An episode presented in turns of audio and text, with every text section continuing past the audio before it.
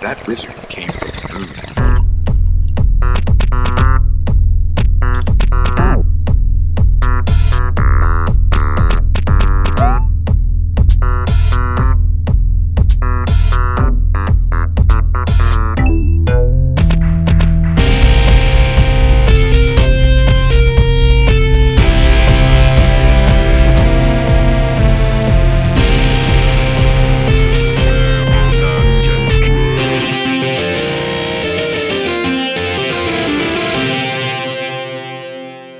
Welcome to Purple Dungeon Squid, the podcast for gamers that toke. If you love the green and you love the screen, then you're in the right place, my good friend, because we're here to shoot the breeze on some dank strains and some video games. This week on Purple Dungeon Squid, Doom, one of the great granddaddies of video game IPs, and another look at her great glory. Dan settles in for some alien slaughter. We talk getting high in the bath and the top three ways to get her done in there. Titans Clash or Titans Smash. Microsoft and Sony are getting cozy together in the cloud. Valve trademarks a Dota thing. Are they shifting focus away from their stinker Artifact? And backyard planting. How about that? Those savings. We'll also be settling in for a smoke sesh, so stick around for that because it's going to be a good time. I'm your host, Andy, and with me, as always, the one, the only, he is still wearing rubber pants, Dank Dan. Andy, I'm getting some unsettling readings here from Mars Base 7. Looks like the moon Phobos. I bet you those dang Marines open another portal to hell, or who knows what nether realm. Oh dear, well I'm getting some unsettling readings from your underbritches, Dan. Why when you open a portal, it's never to like the Jello dimension or like the pillow dimension. It's always hell. Yeah, that's true. You would expect at some point you'd end up in Candyland. I mean, it's a roll of the dice, you'd think, but no, the demons, they're waiting just outside your periphery. I like how in your opening you said aliens, buddy. Doom, it's demons, buddy. Come on. It is demons, isn't it? You're better than that. Yeah, well, they're like alien-looking demons, and they're on the fucking moon, so technically they're aliens. Who's to say that they're not aliens and demons? Me, right now. They're on the moon. Sorry, sir. No. They're specifically... I'm sorry. They came out with pentagrams carved in their heads. That's fine. We can't be taking an alien culture and classifying it as a demonic culture just because they like pentagrams or Satan. They're literally from the seventh circle of hell. Yeah, be more tolerant, Dan. I think that's the lesson for all of us here today. Fair enough. Yeah. How are you, buddy? Good to see you here again. Good to smell you from all the way over here in my roost. You're in your roost. We're roosting together. Did you just have a stroke? Did you have a big old stroke? Just that? I wanted to go with a roosting theme. I feel very cozy right now. You feel like a flightless bird of some kind, or? Well, birds that roost typically aren't flightless because roosting is distinct from the act of just existing, which is what a flightless bird does. I'm so tired of this already. Podcast over. We have 3 minutes in the can. But, you know, that's not bad. Usually it's prior to 3 minutes where we stroke out. Mm-hmm. Oh wait, we did stroke out. I stroked out again. Yeah. Stroking out together. Right. Do you have to fly to roost? Can you not? Like, I can't roost without flight. I can't just hunker down. I think you can just hunker down, my dude. I think you can just, if you have like a feathery bird butt, you just lower yourself to the ground, give yourself a little waggle, and you're roosted. Home slice. Yeah, I can't argue that. How are things, Dan? How things, Dan? They're good, man. If you can tell, I'm like 7 days into a 2-week vacation. I'm glorious. I'm supple. My back is no longer ropey. It's been masseused. I haven't looked at any kind of report filing or any kind of technical document in nigh on 7 days, and it feels tremendous. Actually, the muscles in my eyes have relaxed to the point when I looked at the screen to get this show on the road, it took them a couple of seconds to properly focus in. They're like, oh, we're looking at things? All right. Who gets 2-week vacations? Are you a school child? Yeah, like, I mean, is this summer vacation? What happened, Dan, that you have 2 weeks of vacation? That's not a thing. I have a special confluence of events where, like, every month I get a week off. That's just kind of how my job works. And so when I book a week of vacation next to that week off, that's 2 weeks. Bada bing, bada boom. Lasagna. Well, from all of us over here in the real world, Fuck you, Dan. Yeah, let me tell you, I'm chilling with school teachers, deep sea divers, you know, other people that get like massive time off. And then there's the unemployed. Yeah, I don't know if I don't know if it's time off if you don't have a job. I'm always on vacation. Like well, you know, I mean, just yeah. My wife left me last year. And now it's like she's always out of town. Am I right? Listen, if you're listening to this podcast right now and you're unemployed, we're sending you some good vibes. Oh yeah, bud. It's coming your way. I feel it for you right now. And your buddy Andy right now is saying employment. It's finding its way to you. Yeah, and in terms of your wife, we're gonna find you a better wife. You can always find a better partner in life, Dan. If you're down and out, I don't want to make that statement at all. Andy, can I ask you a question? This literally popped into my head earlier today. Sure. So, you know, with 23andMe doing its thing, you can get these, spit in a jar and they'll send you back some genetic results. So, in the scenario that you and your wife spit. That's how we found out that you were really my son. You must have traveled back in time to do some serious pipeline, and I'm proud of you for that. Anyway, back to my hypothetical. Some serious biological damage. Stick with me, buddy. This one's a tough one. So, say you 23andMe, you send that spit away, and the report comes back that you and your wife are related. How close or far away does that relation have to be for you to stay the course? Or how close or far away does it have to be? You're like, you have to say, well, nice knowing you. I mean, as a loving husband, you know, I don't think that's a real, you know, there's no real consideration there. You just stay the course and pray for forgiveness later. So first cousins, you're all in. I mean, man, you know, if you made it this far, brother, sister separated at birth. That's just a beautiful story.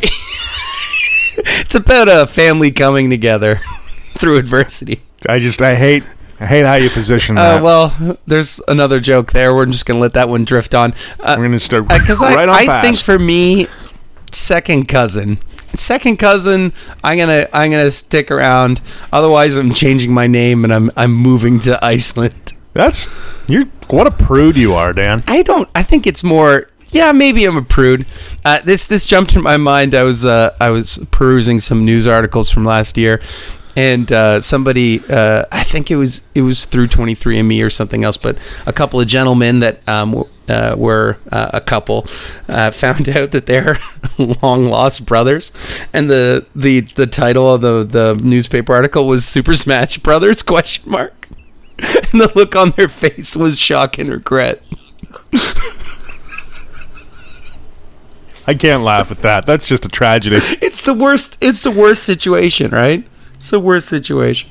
Yeah, no, it's by far and away the worst situation. If you guys are still out there together, know that you got one person rooting for you. I always pray for love, man. I'm behind love no matter what it looks like. When it comes to brothers doing it, Andy's he's a romantic on this one.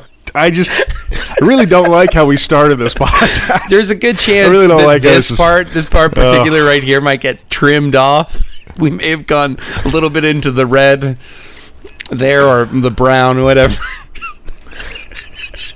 Oh, it's important to play it loose. Okay, segue, you son of a bitch. Oh my Jesus!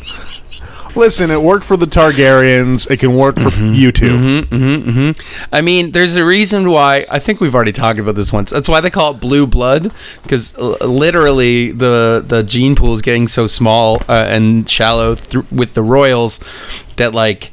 An actual strategy was brought in to like sneak in some stable boys and some farm maids in there just to keep the bloodline a little bit thick because people were getting sickle cell and anemia and yeah they were coming. Is this a history lesson? Yeah. This is a real thing that happened. Yeah. It's like you can read about it. Well, it's a problem because the royal families like the Russian czars and the House of Winchester, the British dynasty, were all related.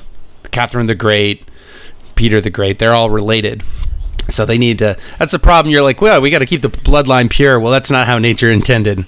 Nature intended a little bit of promiscuity, so it's not set up for that. And you start having vestigial tales and bad news. All right, so this is a podcast about weed and video games. If you've not heard the Purple Dungeon Squid before, this is the kind of nonsense you are in for, along with a healthy helping of weed and video games. I like weed, Dan. Do you like weed? Oh, I'm a big fan.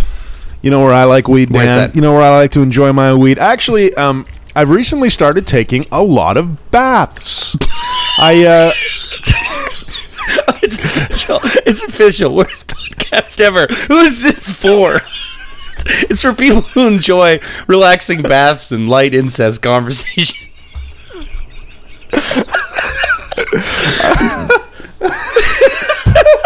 Okay, take it from baths. Lord help us. Take it from baths. It's okay. It's okay. Keep it all. Keep it all, man. Right, it's authentic. Mm-hmm. So it's how we really feel. Yeah, it's how we really feel. Listen, I've been a shower. I've been a shower man. Oh God! Oh, I'm crying. I'm crying a little bit. Inside and out. Okay. Tell us about your baths. I'm gonna shower, man. You know what I've been? I've been a moist towelette guy. I mean, you get to the sink at KFC. 4 moist towelettes will do you. 1 quadrantal per towelette. You just wipe down, and boy, you leave there lemony fresh. You're ready for that Tinder date. She's the lucky lady. I'm glad. You speak my variety of nonsense, Dan. So listen, I've been a shower man for a good long while, and I say this a little bit regretfully because the bath is such a beautiful ritual. You know, I'm a busy guy, yeah. Dan. You're a busy guy. Well, no, you're not. This Jesus, week. You're on 2 weeks of vacation. Not this week. Not. I mean, holy. Yeah. But you know, I'm a busy guy specifically, and you know. I didn't really realize the power of an Epsom salt bath. Let me tell you something. You get your magnesium in there, in that tub, in a crystalline form, and you lean back into some quality relaxation. And you know what you do, Dan? What do? You pop yourself a little bit of weed. Yeah. You get some weed involved in that situation. Mm-hmm. For real, the marriage of those two things has become just about the best recipe for amazing that I've experienced in recent memory. Are you a bath man, Dan? Oh, buddy. Joking aside, I very rarely would take a bath, but the Epsom salt one is something I've tried. And I don't know about you, but do you notice that you sweat a lot? Like that somehow the salt like brings up your body's heat, like it feels like you're sweating stuff out. Do you get that sensation? Yeah, I mean, you know, I have to think, and maybe this is some unproven hippy-dippy science nonsense, but you know, I have to believe that it draws some of those toxins out of your body, and similarly, you get that injection of magnesium, which is so important for controlling your mood and your stress levels. And I mean, listen, many of us, I should say, participate in cannabis for exactly that reason, to lessen anxiety, to improve mood, to just help an overall feeling of well-being. It goes hand in hand. You know, cannabis has a lot of wellness elements to it. Mm-hmm. And for me, the combo of bath and cannabis has been a really eye-opening thing. It's created a whole new level of enjoyment for me, and it's become a real ritual. And so I wanted to. I'm doing it for me, Dan. I'm doing it for me. Yeah, I mean, so like I've been back and forth on this salt bath thing for a while because like I did some research and most of the scientific community says it's hogwash, but then, you know, a lot of the holistic community says it does amazing things. And I think the truth probably is in the middle, but you know, what I like to do is when I get in there and I put that salt bath together, I also like to put a couple sprigs of thyme in there just so I can really, really act like I'm brining a turkey. You know, I want to come out there smelling like Thanksgiving. I really don't like how you're mocking me right now, but that is funny. I like to put some suds in there, Dan. Let me tell you, there is a childlike, especially when you got a little buzz on, there is a feeling of childlike wonder at injecting a little bit of bath soap. You got some bubbles going on. You feel a little luxurious. Let me tell you, when was the last time you played with some bubble soap in the tub, Dan? Oh, buddy. 87, 88. I just picture you rolling up. And listen, I'm not like a hyper masculinity guy.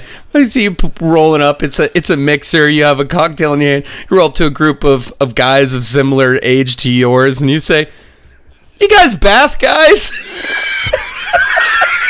You like, hey Tom. You read his name tag. Tom, you like a good bath? You like the bath. You like to get down with the bath. Just the bud. Canyon of silent stares that you be greeted with. There's no right answer to that. Because it feels like the follow-up is...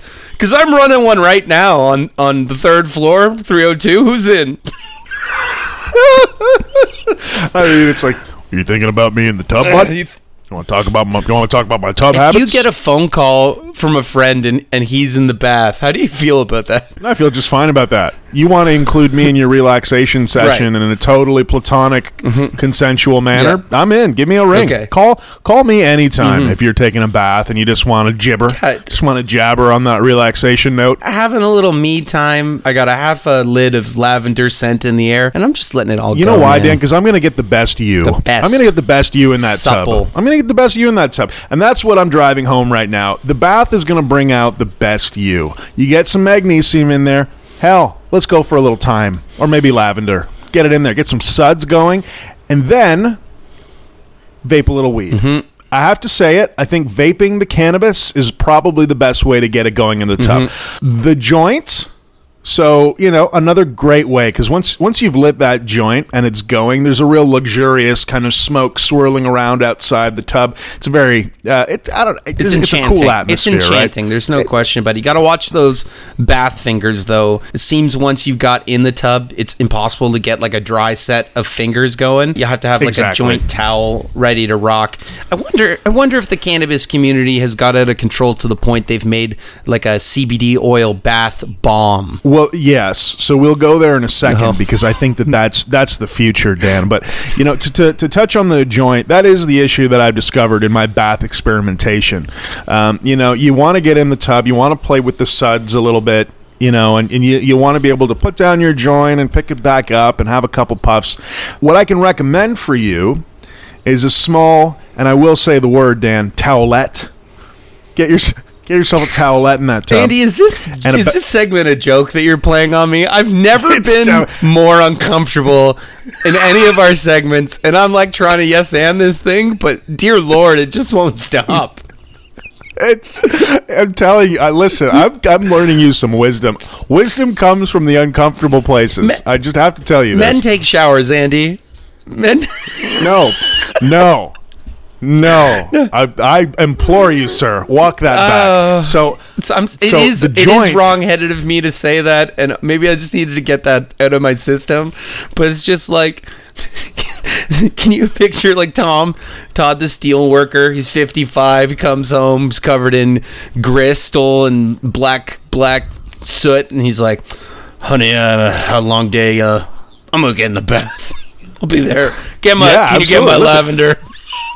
Let's embrace that. Todd, if you're out there, you get in that tub. You get that tub time. It's you time. You get in that tub time. Yeah, I'm telling you, buddy, this is a real thing. So let me get back to it. Oh, God, there's more. There's lots more. If you're going to enjoy a joint in the tub, what you need is a bath caddy.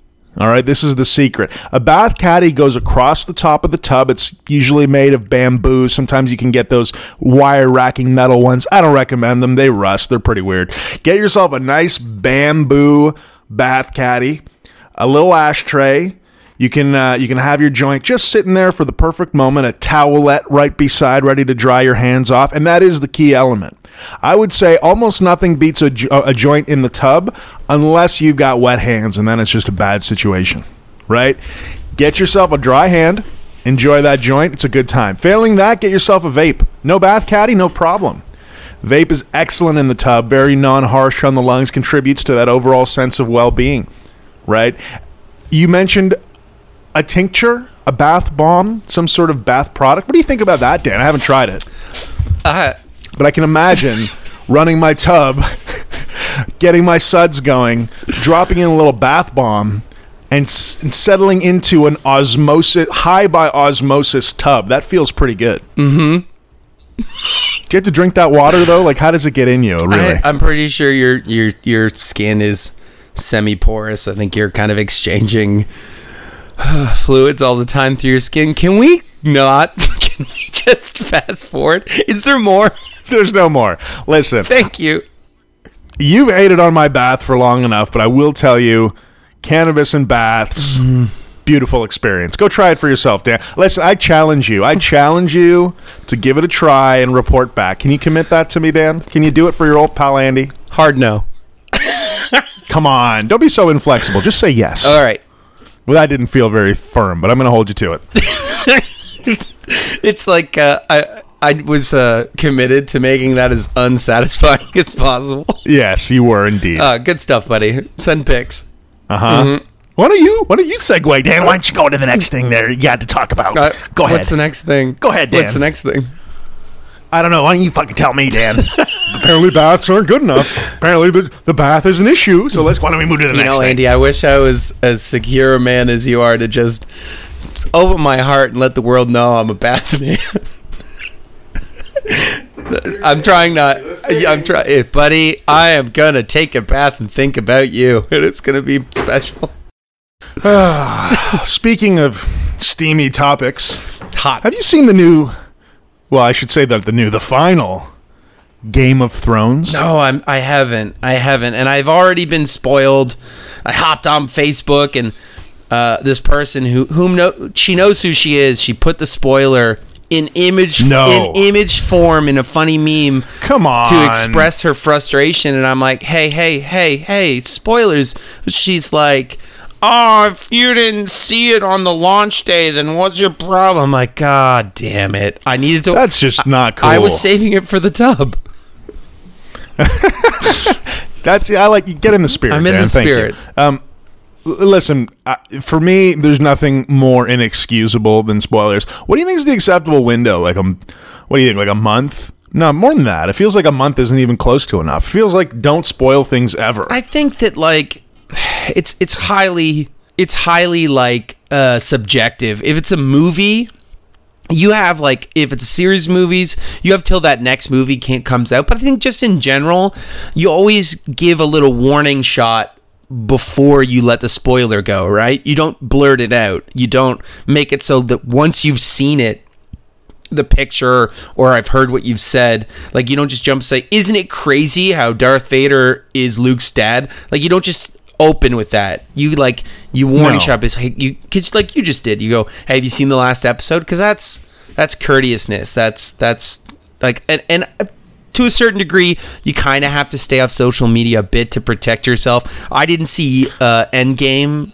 till 3 weeks after, and I was ducking and dodging. A part of it was spoiled for me, but it was minor, and I dodged it. But it was a big one. Even Marvel themselves are you guys have 2 weeks to see the film because then we're putting out Spider-Man 3 trailer, Far From Home or whatever it is, and it has spoilers because obviously spoilers is a new Spider-Man movie, so Spider-Man makes it, so they're just it's kind of built into the system a bit, you know what I'm saying?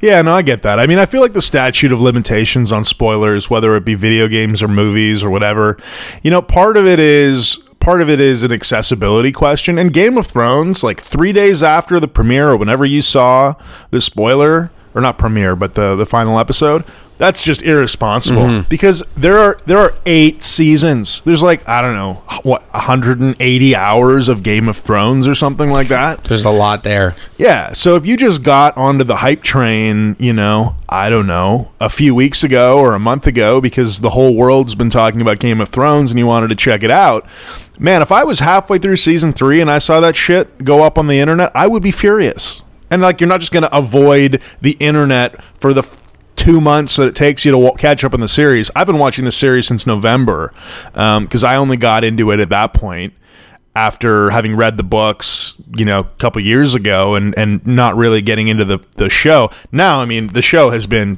probably, and this is all I'll say about it because you haven't seen it. Obviously, I'm not going to spoil it on a podcast where we talk about how spoilers are the devil.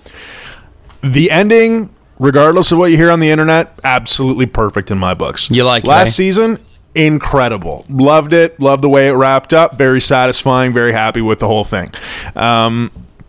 But to expect that everyone's seen the season finale or the series finale 3 days after it's aired, when there's plenty of folks back on the bandwagon who are just beginning to, enjoy Game of Thrones again. If I had seen a spoiler, I would have been devastated because it would be spoiling one of the greatest, maybe the greatest TV series of all time, in my opinion. I kind of knew deep inside my bowels that whatever I wanted out of this series, it had already taught me many times that it was not going to give it to me. It was going to be painful, the process. It was going to stick it in and break it off, you know, it just as it had, you know, subverting our expectations all the way along. So it's one of those things that if I don't like it, it's still correct. Do you know what I mean? Like, yeah, I mean, listen, for me, Game of Thrones, maybe didn't go exactly the way that I would have wanted it to go, but I have so much respect for the way that it ended up and so much respect for the show in general and the overall storyline. I mean, damn, dude, like, you know, they could have finished. All I can say is this. They could have done absolutely nothing after episode 5 or even after episode 3, and it would have been a perfect series. How they ended it, though, made it excellent. So if you haven't seen it, avoid spoilers. See as soon as you can, because to be spoiled on this would be a real crime. Yeah, that's just science. You know what else is science? What's that? Squishing weed. Guess who got a rosin press, Dan? Are you playing the violin, dude? Come on, man. That's not the only place the rosin exists. A rosin press. So, okay, let me frame this for you. At our office, we had a package come in, and what it is a prototype rosin press. So if you're a concentrates guy, someone who likes... And please forgive me, because the terminology behind what actually comes out of a rosin press, as opposed to just saying rosin, somewhere between, you know, shatter and wax, let's say, is a miraculous thing. So you take your 1 gram or 2 gram bud, you put it in this 3,000 PSI press, and it will squish the weed until all of the beautiful THC and juices come out and form this sticky rosin that you can then dab or put in your vaporizer, whatever it is.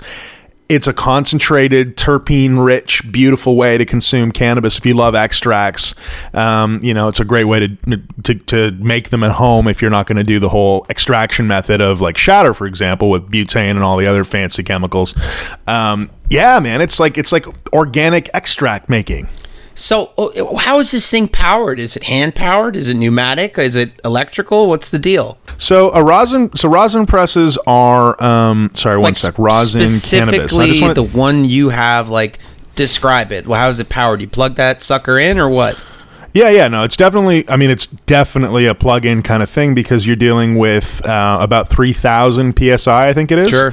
So this is a pretty, I think at retail it's about $800, right? So this is not a small toy. And you know what you end up with is a device that looks somewhat industrial in nature. It's about, I'd say, like, a foot and a half. Most rosin presses I've seen that for home use are like a foot and a half to 2 feet tall by like a foot wide. And very industrial looking. Like, obviously 3,000 PSI is quite a lot, so you could do some serious damage with that, and obviously need to take some safety precautions. But, and I just pulled up the information on Leafly here.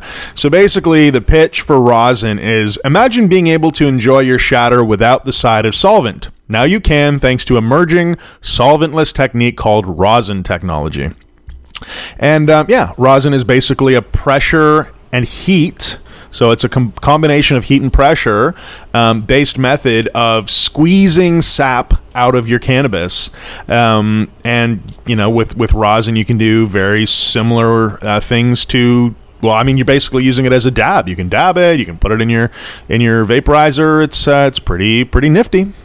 Right. So the ones I'm looking at, they kind of look like they're square. They're like a foot high, and it has, like, at the top, it has an area where it's essentially like a clamp that comes down and continues to press.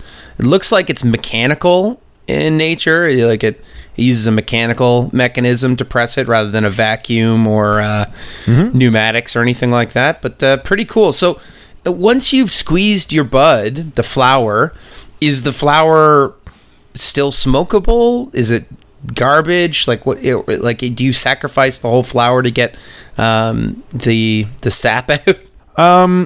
That's a good question.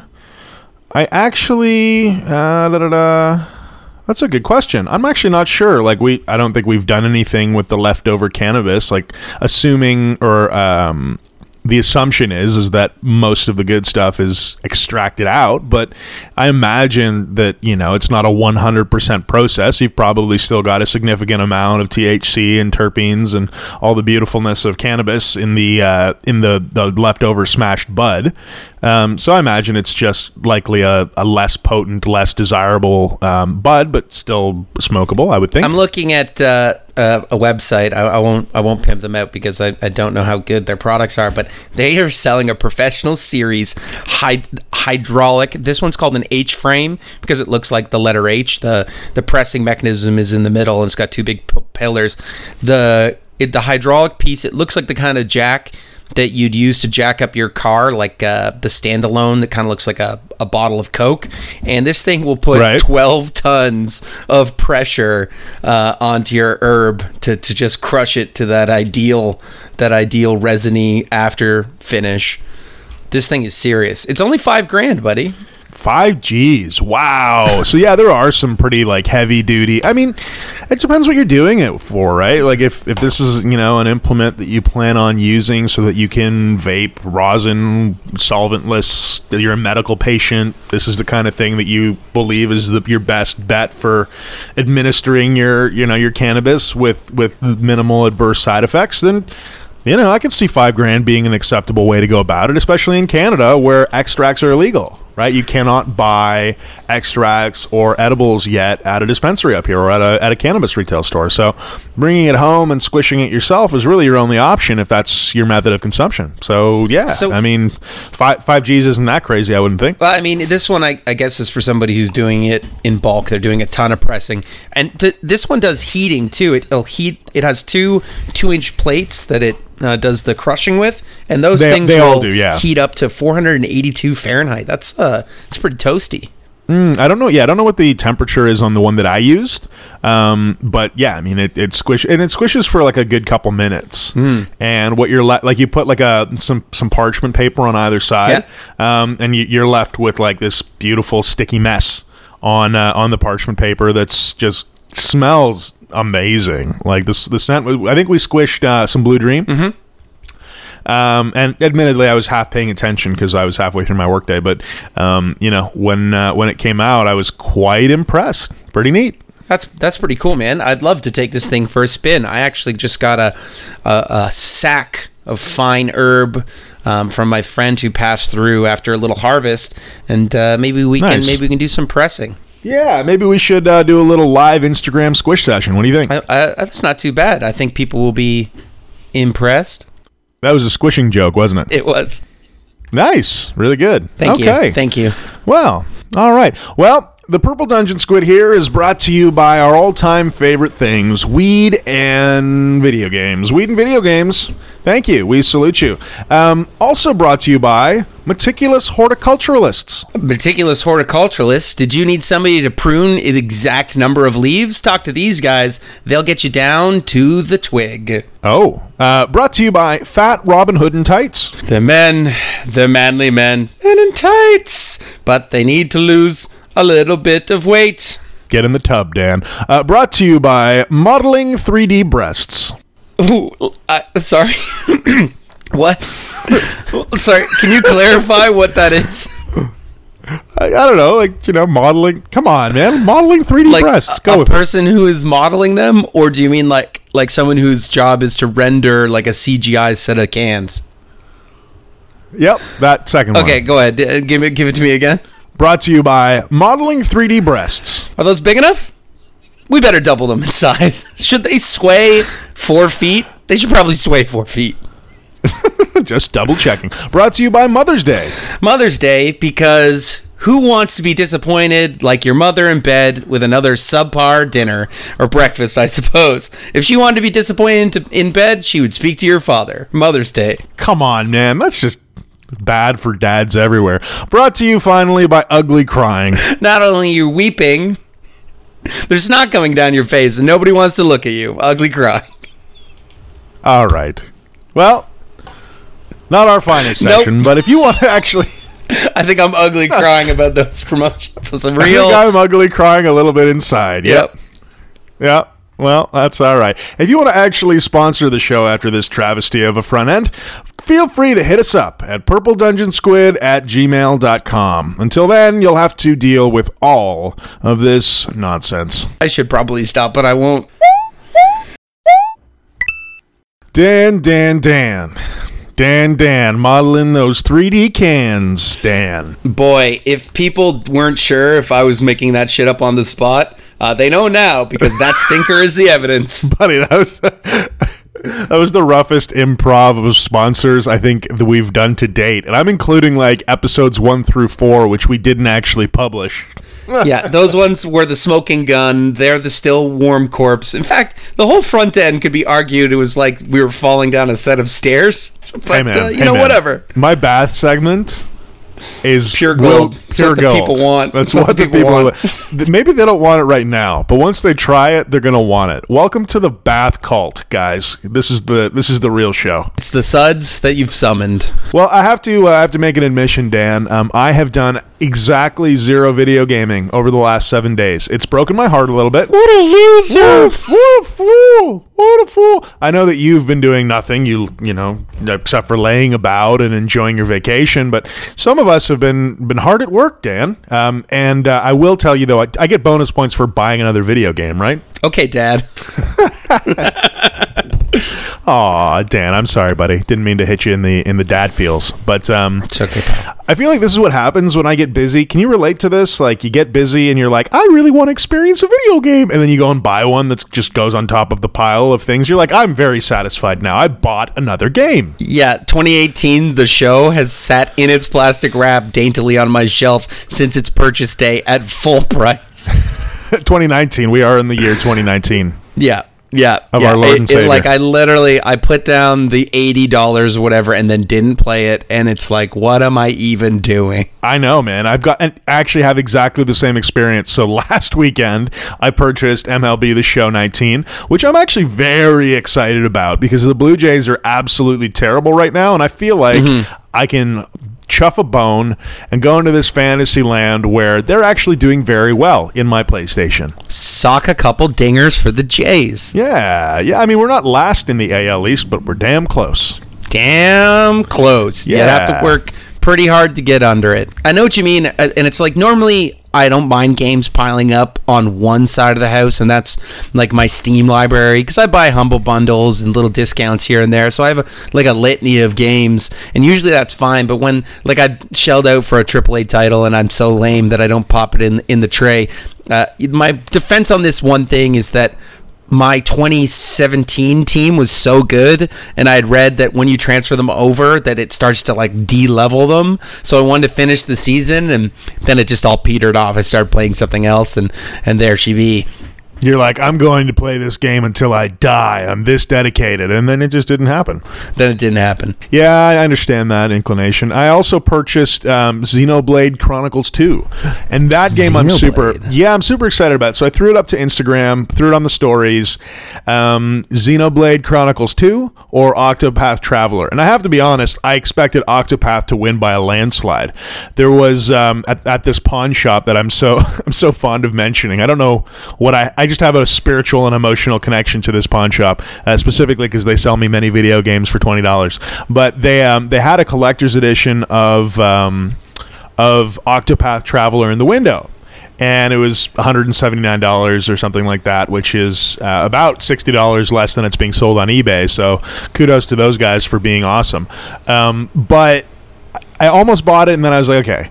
Probably don't need the pop-up book and the other irrelevant stuff that's in that box, because let's be real and smart here for a moment. And I also wanted to see if I'm going to dive into an 80-plus hour JRPG on my Switch, because I know I have the capacity to do so over the next months. Should I do it on Octopath Traveler, or should I see if there's another more palatable option for me? And after putting it out there, it looks like Xenoblade Chronicles 2 is the clear winner. It was a 57-43 split at the end of the day, so feel pretty confident in my choice. That's not what you typically call a clear winner. Well, I mean, good, Octopath Traveler is an excellent game too, right? So yeah, I think oh God, help me do the math. 14-point differential is enough to make me feel good about that. I guess it depends on your sample size, your margin of error, and if you're just setting out outliers. Yeah, no one wants that. Yeah, it's funny, and it's so highly subjective. Like when it comes to like an 80-hour game, if it missteps once, do you not like it? I've heard people talk about Octopath being a little bit of a letdown. People loving it. It's so highly subjective. They both got a pretty good rating. I think they're like sitting around 4.7 and 4.8 respectively. So they're kind of in the same running. You got a lot of 9s and 8s for both of them, so I guess you can't go that wrong. You won't deeply regret your choice either way, which is a nice comfort.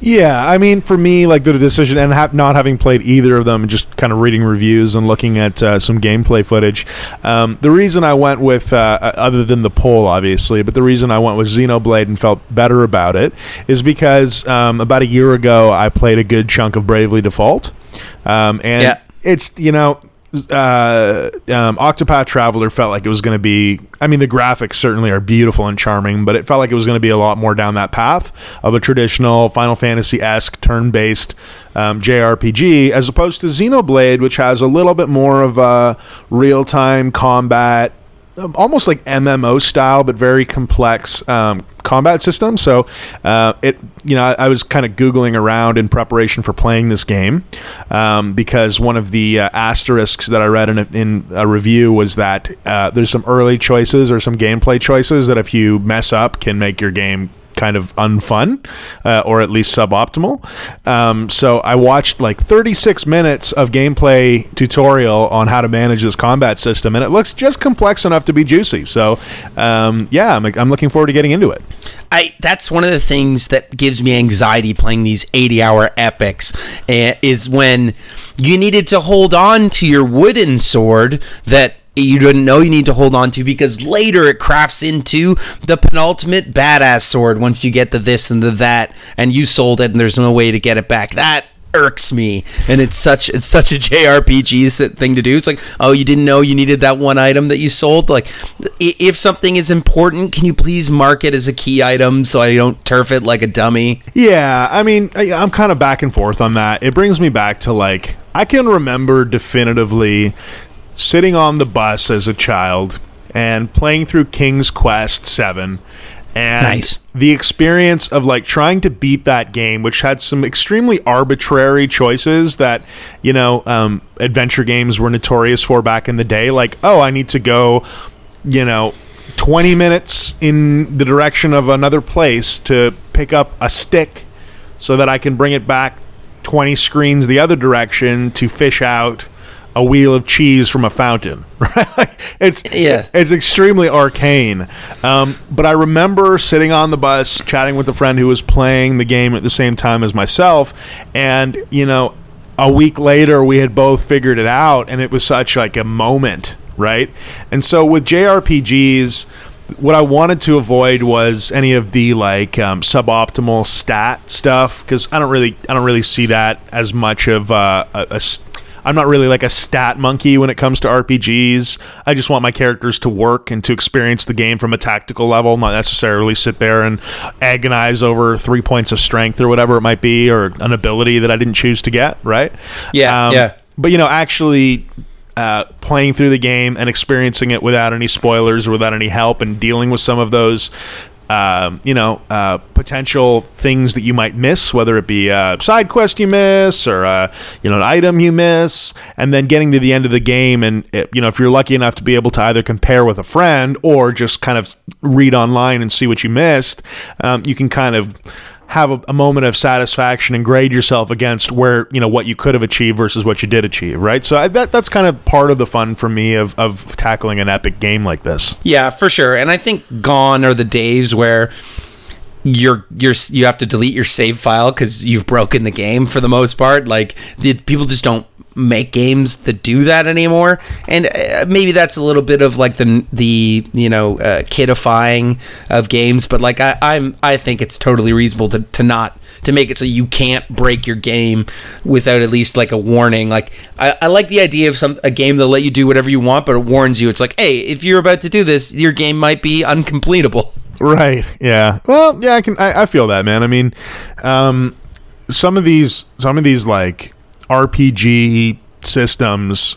I shouldn't say some of these like a generalization. I think me in general, I'm just not that interested in, you know, creating a min-maxed character, whether it's Final Fantasy or whether it's whatever, Xenoblade I'm about to embark down the path of, or Bravely Default, or, you know, I just care about having a fun time in the story, making some interesting tactical choices in combat or whatever it might be, and having a cool-looking sword.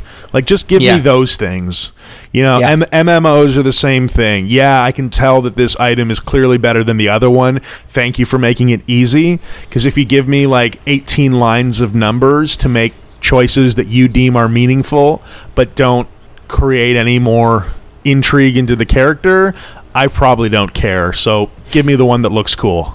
Yeah, no, you're so right. And like going back to what you said before, it comes down, I think, to if you want to play something that looks a little bit like Final Fantasy 3, or if you want to play something that's a little bit more modernly rendered. And whatever your preference is, you couldn't go wrong either way. And you're totally right about the lines of numbers. I remember playing Diablo 3.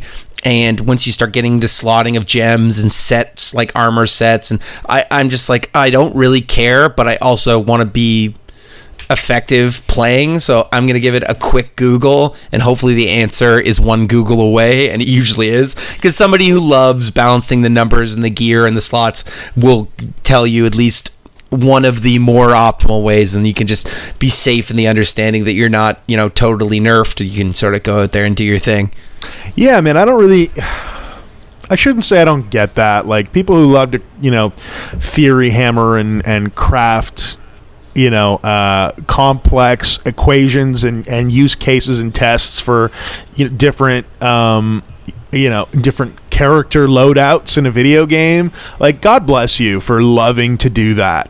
I have to imagine that's someone who's inclined to doing something like that. Like, maybe you're a computer programmer or a financial accountant or something, and you're pumped about that. You know, that kind of strategy and that kind of optimization thinking, for me, I'd rather keep that at my bank and at my job. And when I'm playing a video game, no thank you. I mean, I get it. Like, I get the idea of wanting to do it the best way because it feels like the right way. Do you know what I mean? Like, there's probably 10 different ways you can wear your seatbelt, but there's definitely a right way, you know what I mean, that won't decapitate you or break 18 of your ribs. And so if you're doing it one of the most optimal ways, you know you're not doing it the wrong way. I kind of get that thinking. And I don't want to spend 100 hours figuring it out.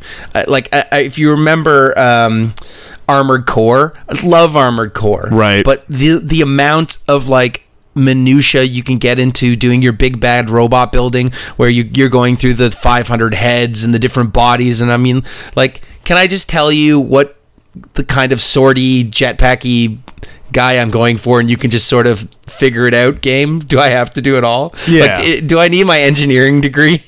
Yeah, I mean, I'm in the same vein, and, you know, the challenge is today, and we talk about it ad nauseum, but there's so much choice in gaming, and there's so many good games coming out that to get so married to a game that I want to tinker under the hood for an inordinate amount of time, as opposed to exploring the core gameplay systems, like, you know, either the story or the interesting tactical combat.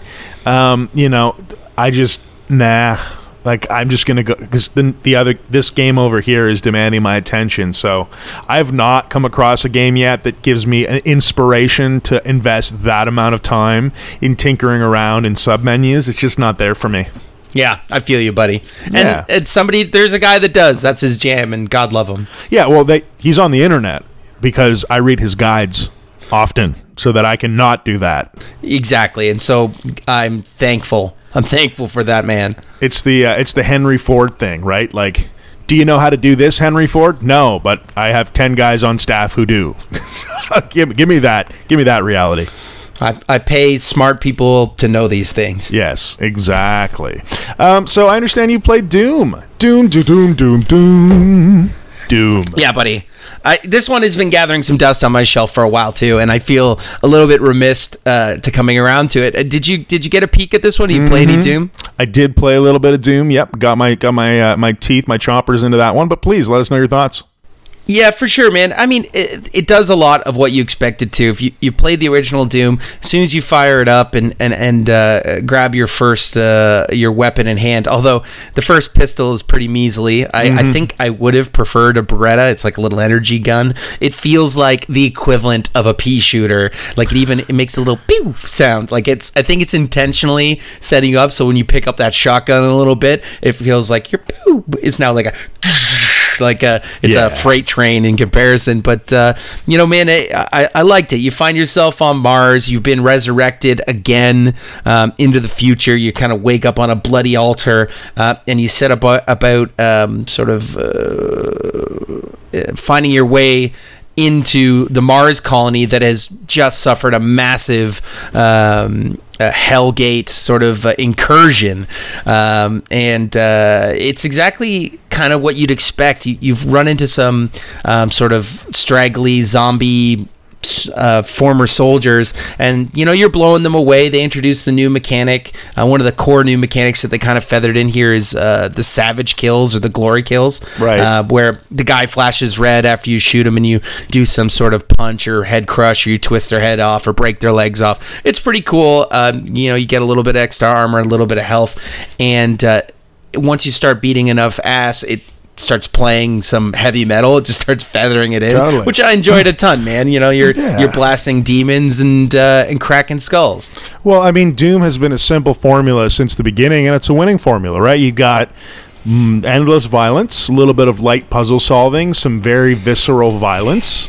And that's what's there for you. That's what's on offer. Yeah. So, and they've bolted, like, because it's an old style of play, and what it's sort of centered around is the enemy AI. In this, like the other Doom, it isn't that smart. It kind of just follows you around and tries to kill you. If you're up, it comes up. If it's down, it comes down. They generally swarm you.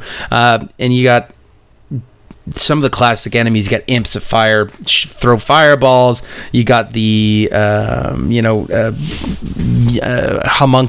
Homunculuses. Homunculi, yes. Yeah, 2 chain gun arms. You got dudes that look like rams, like a man with a ram head, and they're coming all at you, and you sort of just go in guns blazing. And it was a ton of fun. Like, don't get me wrong, I'm running through the arenas. It has an inertia, and so the way I like the game has the most fun is when I'm just sort of running through the level. You get it to a spot, they kind of block you off, you have to kill everything before you proceed, and the key to this game is to never stop moving. If you stop moving, you're going to get absolutely destroyed. So as long as you're running, shooting, and punching things to death, you're golden. Right. Where it kind of breaks down for me a bit is, like, there's some exploration and secrets to find, and me being a completionist, I want to go find them all, but it kind of breaks up the tempo of the game for me. You know what I mean? Yeah, I agree with you entirely. One thing I really liked about the tempo of the game, speaking of which, though, is it didn't feel super bullet spongy.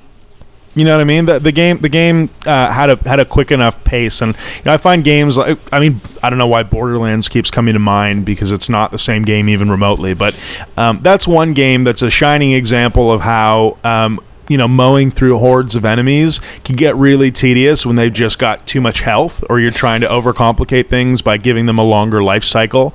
So I artificially have to pump in way more bullets than I care to into one enemy.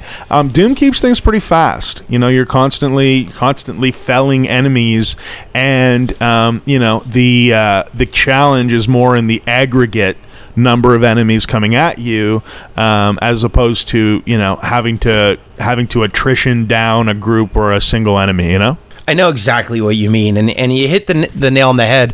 I experienced that when I got the game loaded up. I put it on the hardest difficulty, and I started to do my thing, and the guys were taking so much to put down. I'm like, I don't think this is really the best way for this to be played. And I went back to the default difficulty, and just the tempo of the game felt better. So that's the way I played it. So I think for your first playthrough, go on the standard difficulty and rock it that way.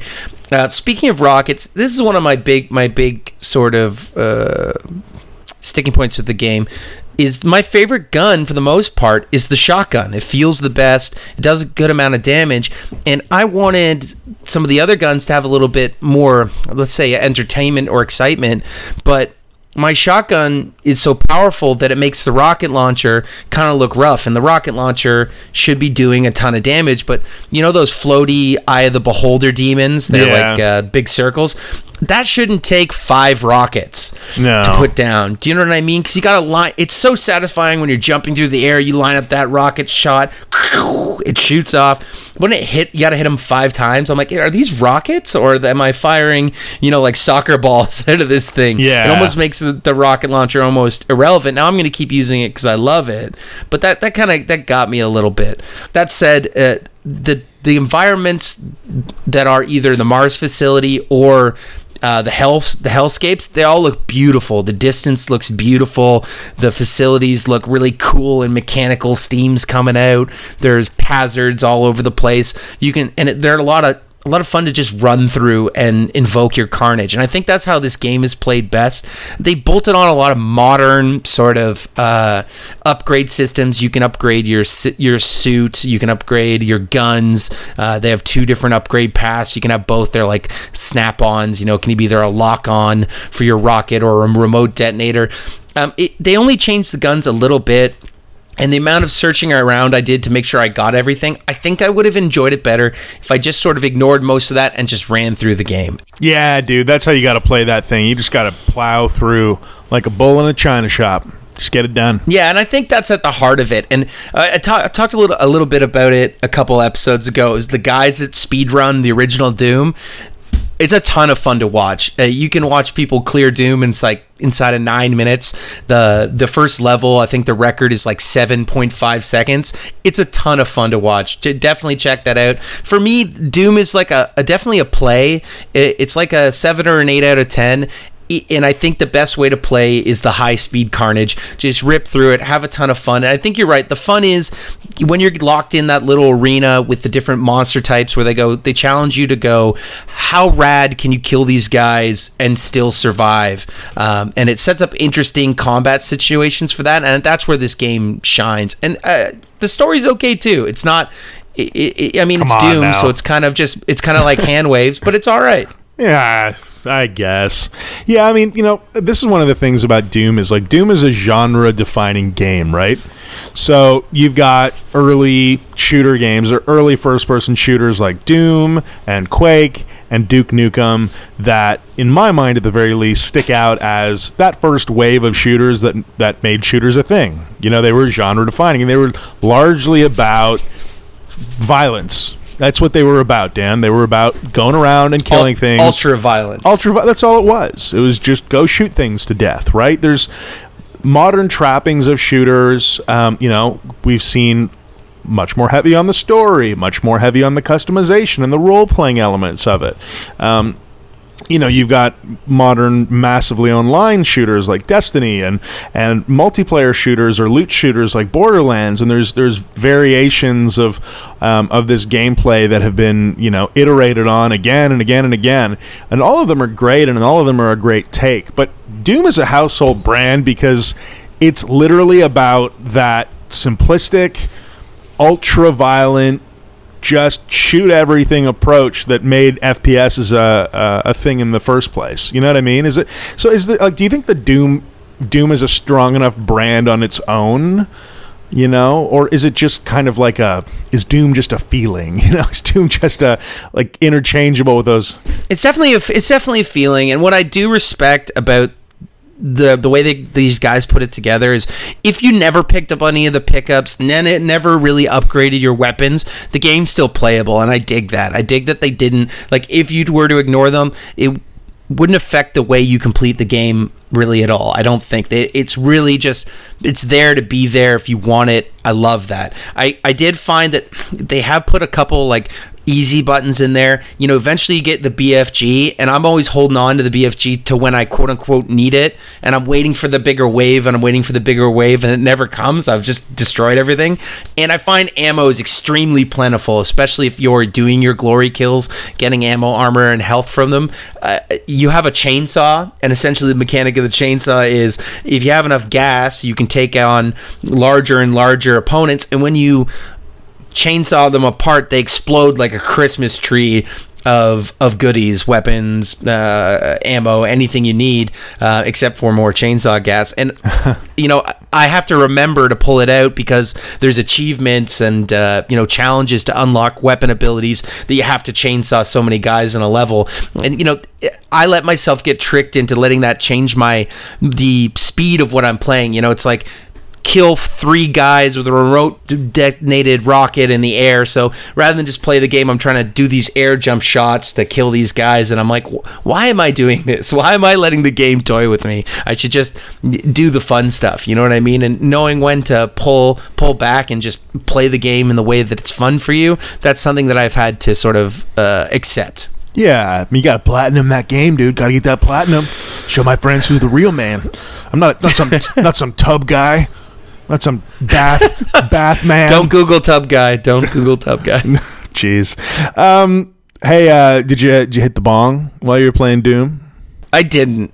Oh, I did. No, you know what? Actually, I got a vape pen, and I've been hitting it. It's a cherry pie vape pen, and it's been a very, very leisurely voyage with it. I have to tell you that the sound effects and the thrashing heavy metal was amplified by the herb, for sure. Yeah, definitely. Like, Doom is a game that naturally freaks me out and makes me paranoid at the same time. You know, it's one of those anxiety shooters that capitalizes on those horror moments where things jump out at you and do the jump scare thing. And so for me, this is a definitely no cannabis experience because I don't want that mixing with my weed. But you felt it was okay? You enjoyed it with the cherry pie? I felt pretty safe. I felt pretty safe in my Doom guy abilities. Right. So it was a power fantasy, not a freak show. Yeah, I wasn't being stalked by the demons of hell. I was stalking them. I see. They're locked in here with me. You're a real ego piece, Dan. Thanks, buddy. Yeah. There you go. So, I mean, you know, Doom is a genre-defining game. There's no question. Can you think of any other games that, like, along with Duke Nukem and Doom, have created genres, but, like, recently? You know what I mean? Like... there's the obvious battle. There's the obvious battle royale piece that was kicked off by, I guess, not. It was Fortnite wasn't really the first. What would be the first battle royale? PUBG, you know, Player's Ultimate Battleground for sure. Yeah, and before that, it was like Arma. Arma got a mod to it. I think it was the first Arma mod was there was a PUBG. There's a zombie survival. Yeah. Please listen, my friend. There's a mod to, I think it was Arma 2 that was PlayerUnknown's Battleground, and then they made it into a full release after. Yeah, I don't know the history on it. You're probably right on that, although I thought Arma was a zombie survival thing, but I guess I'm wrong. No, so like Arma had another mod that was DayZ, right? That was because Arma really became Arma is an army simulator. It's a FPS for people who really want to feel the realism. You know, they start at base camp and they have a platoon and they get inside the helicopter and fly, you know, 40 clicks to the enemy. It's hyper realistic, which made it a great platform for modders to build mods to go on top of them. So there was a DayZ mod that went on top of Arma before there was a full DayZ release. Same thing with the PlayerUnknown's Battleground. Okay, gotcha. Yeah, I agree. I think PUBG and Fortnite are definitely, like, you know, reminiscent of, let's say, you know, the Doom Duke Nukem combo, or, you know, are definitely genre defining titles. There's no question there. That's a good call out. By the way, sorry, you mentioned the army thing. Do you remember America's Army? The free first person tactical shooter. It was an elimination based shooter, so when you got shot you were out, and it was free, and it was actually a pretty solid shooter. I think probably early 2000, maybe 2001, 2002. But it was free because it was a recruitment tool for the U.S. Army. Do you remember? That's right. That? I do. So I played a couple rounds of it. It was good. It was a little bit janky. And at the time, I was playing Counter-Strike. Right. So I played a couple rounds, and I'm like, this isn't Counter-Strike. And back I went to DE Dust. Yeah. But yeah, I do remember that. I mean, that is essentially like... Modern Warfare is not sponsored by, but I'm pretty sure they work in conjunction with the military advisors to make sure they're getting stuff correct. And as long as you're portraying the military the way they want it to, it's classic example would be Top Gun, right? Basically a Air Force recruiting tool for the U.S., and so they got unlimited use of their vehicles. All they had to do was pay for the gas. Pretty sweet deal. Not bad.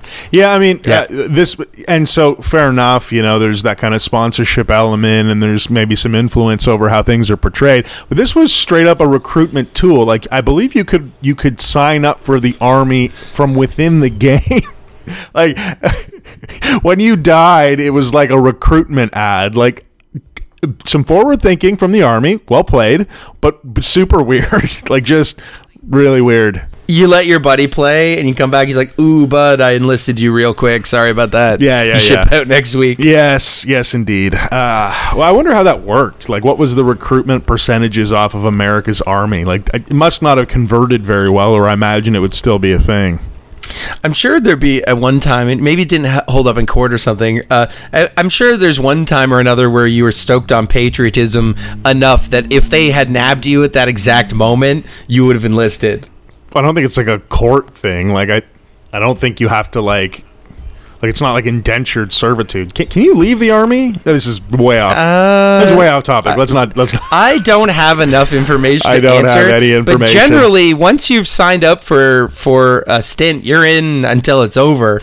Like, if you go leave the Army on leave and you don't come back when you're supposed to come back, there's a term for that. It's called AWOL, and you're like, I'm pretty sure you can be court-martialed for it.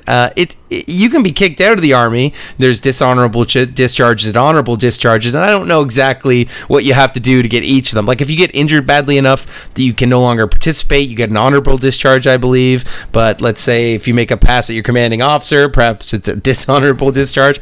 But I'm talking so far out of school, what I should do right now is just stop. Yeah, or let's all go watch A Few Good Men.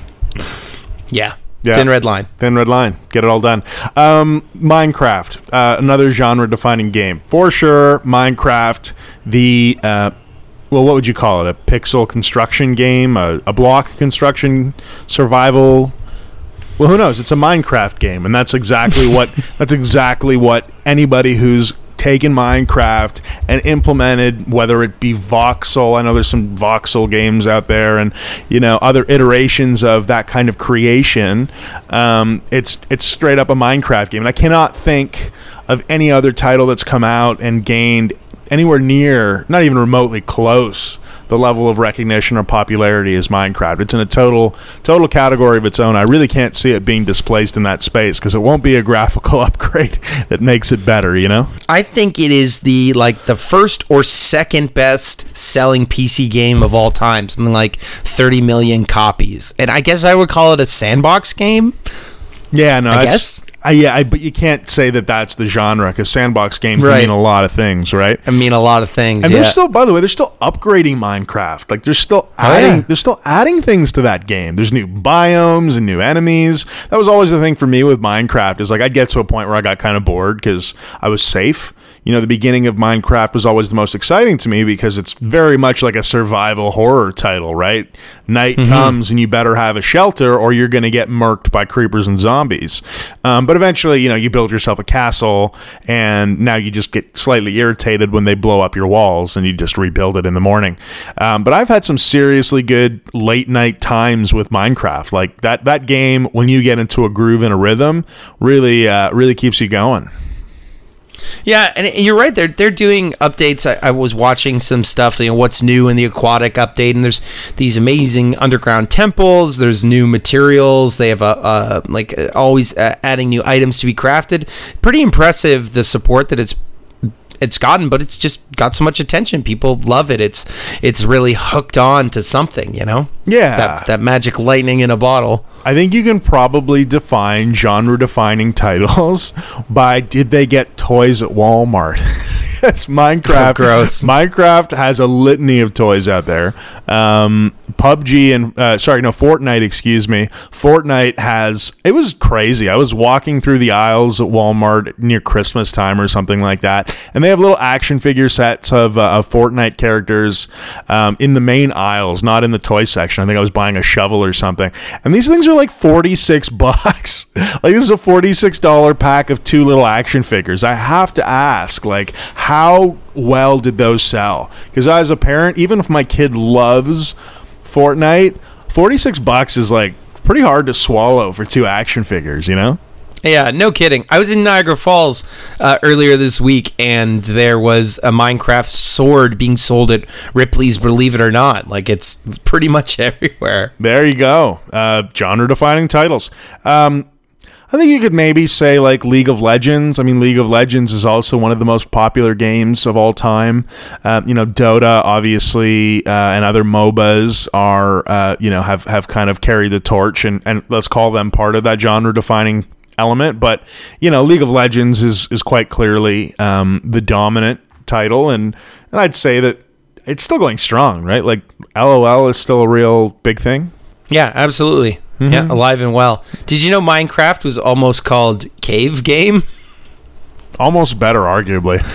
I don't know about that. Cave Game. Hey, you want to play? I mean, it gets right to it, but it might be a little bit. The syllables are too similar. Cave Game. You ought to play Cave Game. Buy me Cave Game. Yeah. Good call on Minecraft. Well played. Yeah. Well, anyway, what other classic IPs would you like to be updated a la Doom?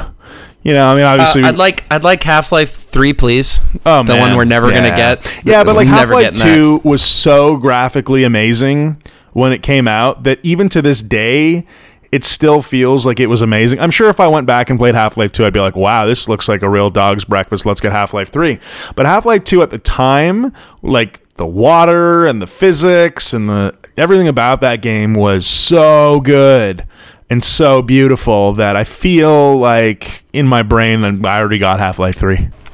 That is some good rationalizing, buddy. That's some self-soothing bullshit. Well, yeah, I guess. You know, for me, Half-Life has been a title that I've enjoyed since the early days of my gaming. The original Half-Life has a very big place in my heart. Obviously, Counter-Strike and the original Counter-Strike specifically, a big place in my heart. So, yeah, I'd welcome, you know, Half-Life 3 and all the beauty that it would bring. Sadly, I don't think it's ever to be, Dan. Just not coming to a screen near you. It'll come when we need it the most, but want it the least. Inspiring. Do you want to head over to the smoke sesh? Yes, please. Yes, let's do that. Ding, ding.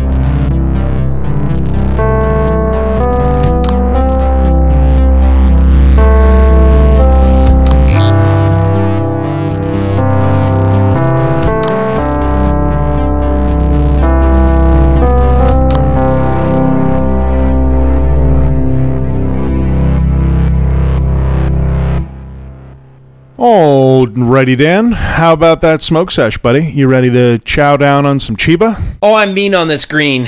Welcome to El Carib, my friend. What's a Carib? Remember carob? Do you remember the substance carob? It used to be a thing that people would try and sell as a health product that tasted like chocolate, air quotes. Yeah, you're ringing some bells, carob-wise. Yeah, carob. I wonder what it's in these days. What's carob in? Carob is a sweet and healthy substitute for chocolate. Use for its health benefits goes back 4,000 years to ancient Greece. What does carob taste like? So Google is pulling from cooksinfo.com. Carob does not taste like chocolate. The biggest thing that carob and cocoa have in common is that they are both brown. Carob looks like chocolate and can function like chocolate, but the taste is completely different. Chocolate lovers hate carob. Some will say you might as well be eating dirt. I could not agree more. Carob is awful. Also known as St. John's bread or locust bean.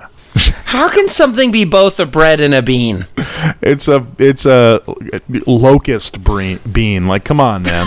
This is not you're like, good. What does that bean taste like? I don't know, like bread? Like, no, you're a liar and an idiot. Are they kind of like red in color? They're like beany inside? Like, what's the deal? Yeah, they're beans. It's like a cocoa is a bean also, my friend. But it's like you got like a field of carobs, and you're like, I gotta sell these carobs to somebody. What do we tell them it tastes like? Tell them it tastes like chocolate. Exactly. And it's good for them. Yeah, the great myth of carob. Like, I remember late 90s, everything had carob in it. It was the goji berry of the late 90s. Anyway, forget it. I feel like late 90s was sun-dried tomato and saffron. That was the big, like, gourmand. If you had a killer menu in the late 90s, it had sun-dried tomatoes and something and sprigs of saffron to it all about. I guess my mother was just trying to sneak carob into my diet at the time, and ugh. Awful. No thank you to carob. If I literally never eat carob again in my life, I will be okay. I don't think I've ever had carob, so I think I've done well thus far. We can just sail on with that sternly in mind. Nice. So what do you got to smoke on today, my friend? Hopefully not carob. I believe it is Sour Diesel. Sour Deez. My good buddy brought by a sack of the finest Sour Diesel, and like a golden god, he's left me with a couple handfuls. Nice. So this will last me right through the summer, probably. Well, isn't that beautiful? A little Sour Diesel on supply. Mm-hmm. Sour Diesel. Yeah, we're both dealing in somewhat. I shouldn't say pedestrian. Pedestrian's the wrong word, but mainstream strains, if there is such a thing. I've actually got some Pink Kush today, Dan. Oh, nice. Yeah. These are readily available buds, and there's nothing wrong with that. Yeah, a little Pink Kush by Mad Relief. No, excuse me, it's not by Mad Relief. This is Pink Kush by Flower. This is Flower's Pink Kush. Flower is an LP up here in Canada, and they make some beautiful bud, and I'm very interested to go ahead and take a peek at this stuff. You want to go first? You want me to go first? I want you to go first, ooh. Honey Jim. All right, so that sweet fudginess of that sweet chocolate fudge smell that I expect from Pink Kush has just kind of hit my nose. Give me one second here. Yeah, like an earthy sweetness. Earthy sweetness. Love that Pink Kush smell. Let me take a look at this bud. Now, this is a small little bud, just a wee fellow, but we got some nice orange hairs, very frosty, very fudgy, well-cured nug. Breaks apart somewhat easily, but not dry even a little bit. And, glistening thick trichomes, a nice hunter green bud here, not too leafy. And one more smell on the nose. Yeah, a little bit of evergreen in there, a little bit of pine on the finish, but predominantly chocolatey and sweet and delicious. Dan, I love Pink Kush. Oh, it's a friend in need. Mm-hmm. You want to go ahead and give us the rundown? Yeah, man. If you wanna puff on that, I'll tell you that Pink Kush, as coveted as its OG relative, OG Kush, is an indica-dominant hybrid with powerful body-focused effects. In its exceptional variants, pink hairs burst from bright green buds, barely visible under a blanket of sugar-like trichomes, with traces of sweet vanilla and candy perfume. The potency of this strain could be considered overpowering, and even small doses are known to eliminate pain, insomnia, and appetite loss. Growers have to wait 10 or 11 weeks for Pink Kush flowering, but high yields of top shelf buds are worth the wait, and that is via leafly.com. Pink Kush, always a pleasure. It's a beautiful, beautiful strain. Not a lot of surprises here, exactly as it says on the tin, but a beautiful strain. And you've got Sour Diesel. You gonna fire that up? Yeah. A lot of people on Leafly are talking about previously being on hydromorphone and then switching to Pink Kush and having better pain relief, which is pretty big, lofty touting. Ooh. Well, high five, Pink Kush. High five, indeed. These buds look pretty nice. They're like big old popcorn chunks. I got a mess of them here. You get the diesel right on the nose. It's got a... Oop, I've inhaled a bit there. It's got, for sure, the gassy smell, woody and piney is all over it. These ones are nice. These are probably amateurly cured. They probably were hanging in a shed somewhere, but, you know, they do not look haggard in any way. They're not quite as, you know, cured as you might get from a place like Broken Coast, but it's virulent with hairs. It's a nice mix of light and dark green, tightly packed buds, you know, not crispy at all, which is what you really want to look out for. And I'm going to be happy to bong down on this Chibadaya. Oh, you're hitting the bong today. You're a bong man. Ah, hear the bubble. Sour Diesel, sometimes called Sour D, is an invigorating sativa-dominant strain named after its pungent, diesel-like aroma. The fast-acting strain delivers energizing, dreamy cerebral effects that have pushed Sour Diesel to its legendary status. Stress, pain, and depression fade away in long-lasting relief that makes Sour Diesel a top choice among medical patients. This strain took root in the early 90s, and it is believed to have descended from ChemDog 91 and Super Skunk. Pretty cool. Very cool. Boy, it was so piney on my throat. It bordered on minty. You know that mint feeling? When you have like a strong menthol? That's kind of the feeling I had there briefly in the throat. Potent. Nice. Very cool. Ah, I love that. What am I reading here? Review highlights. This is my ideal strain. My God, I got off my antidepressants when I found this strain. It's all I smoke, and I couldn't be happier. I feel sexier. I'm happy. I'm horny. Okay. Well, it's getting What's the name of that reviewer? Sex Metal Barbie 420. You should have known. I should have into that one. I could have probably called that one out. But hey, you do you, girl. Rock and roll. Hoa. Hi-yo. Hey-yo. So, Dan, do you feel any hornier? Oh, it's hard to know the horniness levels. I have to check my my dipstick or whatever. You ready for where fluids are at? You ready for a warm bath? I do. I feel as though I've slipped into a warm bath. It feels like somebody has filled me full of a sudsy, bubbly substance that has percolated up through my toes, rested in my shoulders, and continued to make a nesting ground, roost right down in my forehead. And it's written me a small letter here. It says, "Your student loans are paid off. You did it." Nice. Well, that's, I mean, amen. It sounds like your journalism has really come up a notch there. I feel like Anderson Cooper was delivering to me that description. I appreciate that. I've been practicing my enunciations and a soliloquy here or there.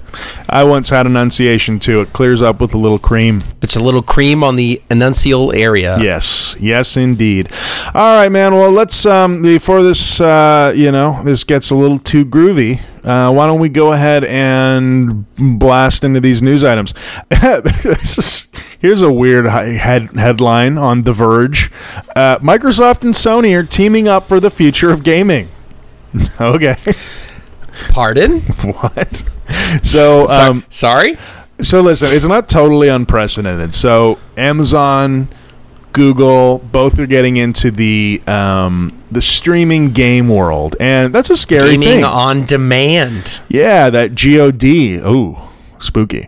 Yeah, and listen, gaming on demand makes a ton of sense. I have, as a stickler for video game boxes, packaging, physical discs, all of that good stuff, I can tell you that I will be very sad when gaming moves to a predominantly digital medium. It already has in many ways, but being able to stream it as opposed to download it and then play it, or stream it on a low systems specifications, like PC, for example, all of these streaming options that are coming up are fascinating to me. It would makes kind of sense that Microsoft and Sony, specifically Sony, who's not, I think, is a little bit behind in the cloud world, would potentially look at teaming up with Microsoft, who has a pretty established cloud. What's the name of their cloud ecosystem? Or Microsoft uses something called Azure, and Azure, you're so yes. right. PlayStation already has an offering for cloud gaming. It's, let's say, it's serviceable. Any game that has a need for fast, twitchy controllers, it doesn't work at all. They suffer from input lag, and then, you know, that's a major hurdle from them. And gaming as a service, gaming on demand, mm-hmm. You know, streaming gameplay is going to require a couple things: some serious hardware, which is why it will be better on the next generation systems, but without a big fat pipe on upload and download, you're going to suffer latency issues. So these guys have recognized there's other competitors on the field, like you mentioned. They look up, there's Amazon. You know, they have AWS, a huge web hosting service. Well, that's where Amazon makes all their money, literally, which is crazy. Yes, you know, being a telecommunication company is a nice, sneaky backdoor business, and everybody right now is bracing themselves for the big shift as these guys make a serious play at the giant market that is video games, and, you know, talking about fundamentally shifting the cause. The old guard, though, PlayStation, Xbox, are not putting down the gauntlet of discs yet, because we know PlayStation has a disc drive, and that virtually guarantees that the next Xbox will have one as well. Yeah, no, that makes perfect sense to me. I wouldn't, like, here's the other element, right? You're talking about the size of the pipe. I can barely check my freaking email some days, Dan. You know, there's, at home, I've got internet issues. You know, I live in, I wouldn't call it rural, but I'm not in a major city center. I'm somewhat outside. And I have cable internet. And it has its temperaments, and I live in an older house, and sometimes the signal has an issue getting around via my router. You know, my PS4 is upstairs, my router is downstairs. I can't be bothered to hardwire the thing. So streaming gaming is going to be a little while for me. It's a little ways out, because some days I just have such terrible internet that it's hard to do basic browsing, never mind stream Far Cry 9, right? It really underscores the beauty of having a house that you buy that is already wired in the modern. Like, I want every room to have Cat 6, you know. Sure. I want to have you know, 2 wireless access points. I want some serious coverage. And when your house was built, just when electricity was making its waves on the scene, like yours, Andy, you know, that presents a serious challenge. Nerd. Beautiful. And to be honest with you, the future of high-speed internet gives me the willies. I mean, Elon Musk is right about to fire some low Earth orbit satellites. In fact, they're already up there. We've just learned, and he's got like 15,000 of them, or 1,500 of them, and he's going to offer Wi-Fi speeds of internet connectivity everywhere for free. Sure. All right. Well, the future is here. It's not actually. It's maybe coming, maybe. Buddy, it's right around the corner. And this is the same guy who's talking about Neuralink technology. That's, you know, saying, hey, we could probably interface with machines on the neural level, and it's not infeasible to be doing some kind of knowledge download or upload. And that concept is just so mind-boggling. It's like, okay, the Matrix is tomorrow. It's now. Yeah, downloading... Anyway, I don't want to talk about downloading stuff into my brain. That's some System Shock 2 shit. It's like... It's a good thing we do have sci-fi. That's essentially like humanity mind mapping what the future plans for, like, things like AI and, you know, synthetic selves, synthetic beings, you know, all those things. We've, like, somewhere in our subconscious, we're like, we actually have to figure this stuff out, because it's probably going to happen sooner than we think. Well, AI is one thing, man, but, like, how about AI that so you just talked about a download of information to your own brain. Can you imagine that? Like, okay, yeah, AI is one thing, and that's going to develop, and it's going to be a thing, and hopefully human bias is something that can keep AI and humanity distinct enough for us to remain, you know, in control of that situation for as long as possible, because if Terminator's taught me anything, it's that won't happen. But, you know, the idea of someone, oh, tomorrow, instead of going to university, you can just download all that information in my brain. That's cool, until, like, you know, I am walking down the street one day and feel compelled to vote for Donald Trump. Yeah, like, what kind of antivirus? Like, I need my brain to be offline. I need to know, not like upload anything to my brain. Like the curation of what goes into your own mind and then becomes a thing. And like the fact that we have things like retrovirus CRISPR that can copy synthetic DNA to real DNA in your body, to effectively changing people's genetic nucleotides. Oh, like, come where's on. The don't limit? Say that word on this podcast, Dan. Keep your genetic nucleotides out of here. I'm sorry. I just like, it's like, where do the boundaries go when you're just like, yeah, I can turn genes on and off. I can download knowledge into my brain. Like, it's things start to get weird real fast. Yeah. Ugh. Well, the future is terrifying. I like my video games on discs, in CD cases, and Doom on 5 floppies. Yeah. How many floppies was Doom on? I bet you it was just one. I think it was one floppy. I bet you it was coated tightly enough. Now, Dune, D-U-N-E, was on like 9 floppies. And that game looked really cool. I bought it at a yard sale in like late 90s. Got really pumped to play it. Still have no idea how to install or how I could have installed. I inserted floppy 1, which seemed like the reasonable choice at the time, into my floppy drive, and then just nothing happened. And then I never got to play Dune. I wonder how that was reviewed. Wow. Dune PC. Let's take a look. Let's go back in time. So, Andy, way back when Doom was 5, Doom 2 was 5 discs. And a real G knows how many discs Windows 3.1 was. Holy and I don't remember. Balls. This game was apparently like the second coming, man. Like 5 out of 5 on Free Game Empire, 4.0 out of 5 on My Abandonware. It's a 1992 adventure strategy video game, single player experience based on Frank Herbert's science fiction novel, which I of course loved. Did you like Dune? I love Dune. I have not seen Dune. No, I mean the book. I have not read a Dune. I've only know of it through other references. I've seen like a little documentary about the Dune movie that they didn't make that was going to be directed by Jodorowsky. Like it famously the Stones were signed up on for the cast. There's a number of other castings, and it got cut off because it was like running over budget by $20 million, like in the 70s, so it didn't get made. Sure, but. That's how I know about Dune. I didn't read the books, but I'm into it. Sandworms, all that stuff. Now, was this the point-and-click version? I'm trying to find out more of it. I said a naughty word earlier on, which was the name of the review platform that is allowing you to download this game for free, which I don't think... Like, literally, when you...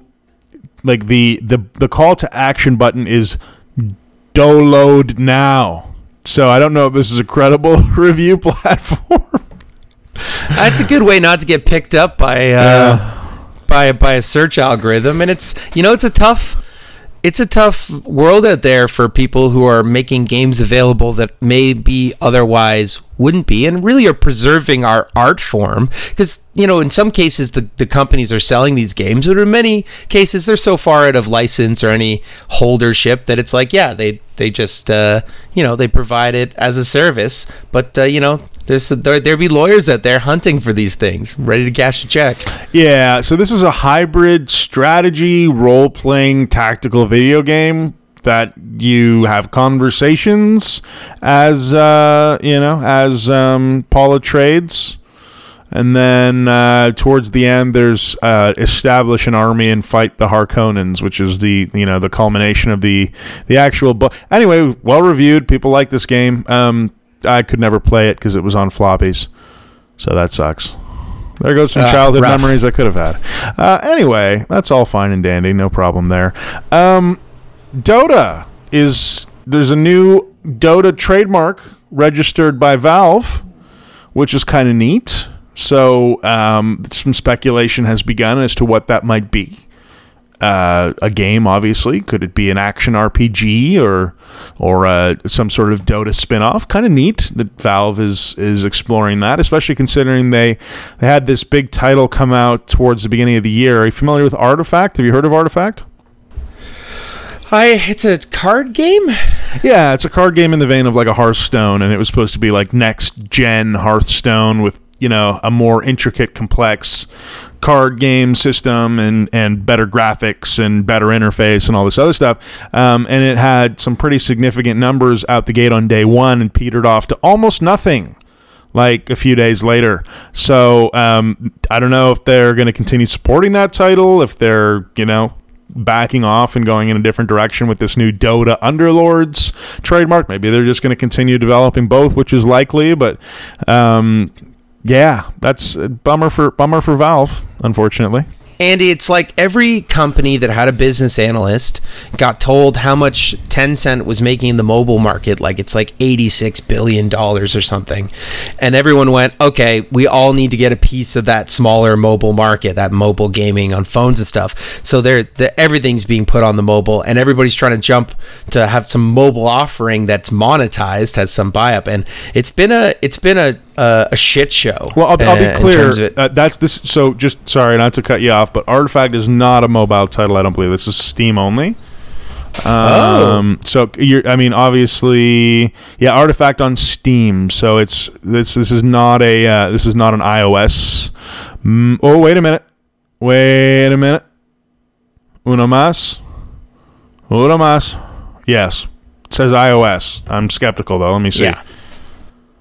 You were saying this has been a Google heavy episode. No, it's like everybody got to advise that, and there's been some varying levels of success. I believe the Bethesda one got pulled down because of a couple reasons, but one of them is the obvious monetization curve that was experienced on that game that really broke the fun, and the fact that I guess parts of it were like copied and pasted from another game. I forget if it was code or whatever, but it was pretty egregious and obvious that someone had ripped code from another mobile game and repurposed it, and that shows you the kind of rush to market we're dealing with. Well, yeah, I guess. I mean, that's. Yeah, the mobile market is rife with that kind of stuff. But so Artifact is not on iOS.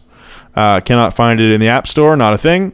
Hearthstone, I think is, of course, the greatest example. And actually, speaking of genre-defining games, I would state that Hearthstone is really the best example of the, digital card game. I think that it's the first one that reached mass appeal and created that ecosystem. So there's another one for your example. But yeah, Artifact seems to have not been able to even put a slight dent in Hearthstone, and understandably so. It's not mobile, so we're talking about two separate things. But yeah, Artifact seems to have not caught on, and it's still got a 6 out of 10 rating on Steam. So out of 17,000 reviews. Yeah, my prediction is they're gonna cut and run. And I think it's I actually didn't know this. So Richard Garfield actually helped to develop Artifact. That's huge. Like Richard. Oh, really? Yeah, Richard Garfield developed Magic the Gathering. So he's got a pretty significant track record of developing, developing collectible card games. So it's pretty. Magic is like the most successful trading card game ever conceived of. Yes. I think it's still. Oh yeah, man! Magic the Gathering is a big thing. It's Magic the Gathering. I think it's the most successful. I think it has that honorific still. Magic the Gathering revenue. So let me see here. Hasbro, who owns Magic the Gathering, So Magic is the biggest brand in its $1.2 billion games portfolio, and it looks like. Come on. Oh, I really want to get the number for Magic the Gathering. Yeah, I think I read that quite recently. Wow. Sorry, they don't have a $1.2 billion portfolio. It looks like $5 billion. Jesus. That's a lot of dollars. That's a couple dollars. Yeah. Year was this? That was in 2017. 2016, it's a big deal. Full year net revenues of $5 billion. Goodness, I wonder where they're at today. I don't know about you, Andy, but I don't know how interested I am in picking up an online card game. I don't know how much that interests me. That being said, I am knee deep into the Cultist Simulator. Have you heard about this game? The Cultist Simulator? No. I got it in a Humble Bundle package. Let me say that again. Take two. I got it in a Humble Bundle package. Humble Bundle. And Humble Bundle. Humble Bundle. How's your bundles? How you bundles treating you? How you feeling about your bundles? this is a game that was for a small indie developer, and it drops you in, and you're literally looking at a tableau. It actually, when you look at it, kind of looks like at the top of an altar is how I interpret it. And I think you have two skills, like these little skills on the altar, and one is work, and the other one is dream, I think. And you have like three resources. You have heart, focus, and passion or something. And you can feed a skill in, and it'll take some time and then do a thing. And by doing that, you get a job, and then you start looking into the occult. And there is such a huge amount of lore, books you can find. You have to translate them so you can read them. You have to actually follow like some of the old ones rules for interacting with the nether realms with magic and stuff. And there's no tutorial. It just drops you in, and you have to figure it out. So it has this feeling of esoteric lore. You're literally like pining through the darkness, trying to piece together how you have to use this lore that you're picking up to do certain things, to cast spells, to get more followers, things of that nature. And it is so addictive. I'm like, I'm gonna play this for 5 minutes, and it just had me in such an investigation and space where I played for like 3.5 hours. That's like exactly what. So America, this is the America's Army for cults, and you've been indoctrinated. Oh.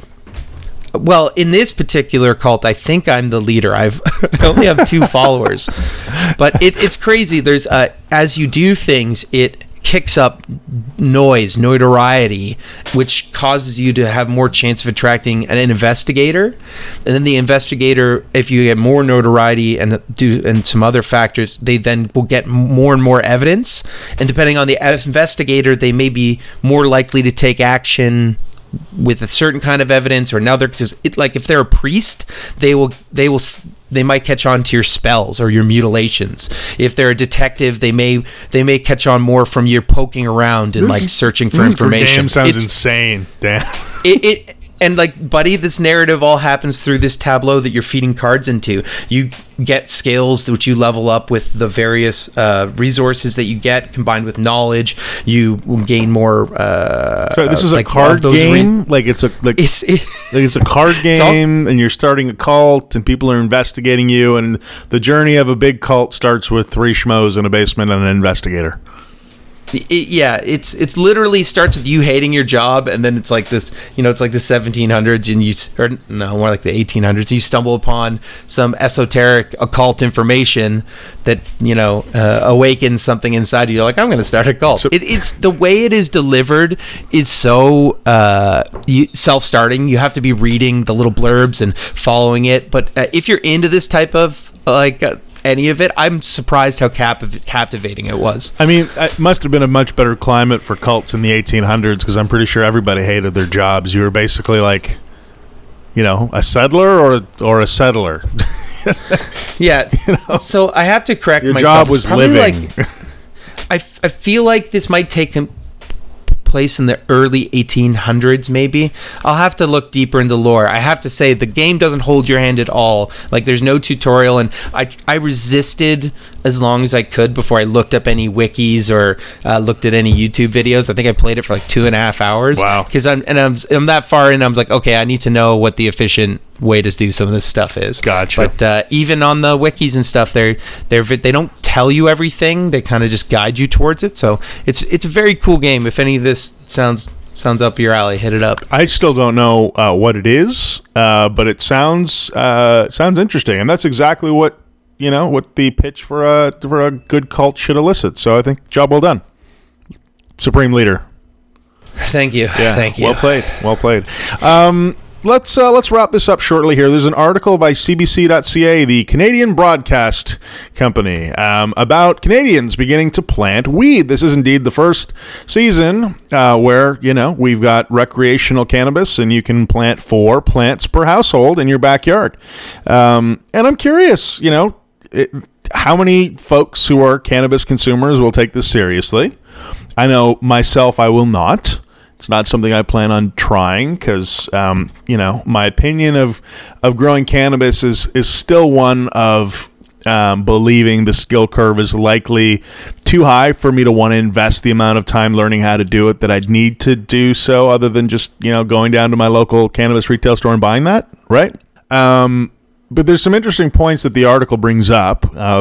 You know, on the plus side, there's the cost savings, and, you know, you can get dramatically more cannabis, and you can plant seeds from licensed producers like Flower and, I believe, Aurora and Canopy, etc. And then the other side, there's some interesting challenges. But sorry, are you thinking of growing some cannabis this year, Dan? Here's how I play it. If I could plant tomatoes, I would. I don't have the spot for it to make sense. And I would plant weed if I could, to pick something that would grow in my biome, something that's low maintenance, and, you know, I don't need to be hyper focused on getting the maximum yield or crazy potency. Just let it do what it's going to do, and I think it's cool to grow your own stuff. I think that's right up my alley. Yeah, well, I mean, you know, again, I don't want to talk out my backside about the early stages of growing cannabis, you know, germinating seeds and getting things going.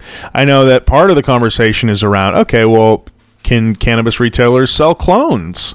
And if you think about, put yourself in the shoes of someone running a retail store, clones is a challenging thing because you have to keep them alive while they're sitting on the shelf waiting to be purchased, right? Now you're turning your weed store, where you're selling, you know, generally dried cannabis and bongs, into a garden center, which is probably not a thing, right?